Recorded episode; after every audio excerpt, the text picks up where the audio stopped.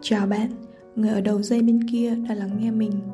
Mình chưa bao giờ nghĩ giọng mình hay, truyền cảm, nhưng mình thích ngồi một mình và đọc to một câu chuyện, một bài thơ hay bất kỳ điều gì mình đọc được. Mình lập ra podcast này khi trong đầu nảy ra một suy nghĩ, lại biết đâu sự tình cờ nào đó sẽ dẫn lối để ai đó trên thế giới này sẽ lắng nghe được giọng nói của mình và dừng lại. Mỗi giọng nói đều mang một màu sắc hay một tần số riêng. Biết đâu những người có cùng nhịp sẽ gặp được nhau thì sao? Chào mừng bạn đã tới podcast Chuyện của Phàn.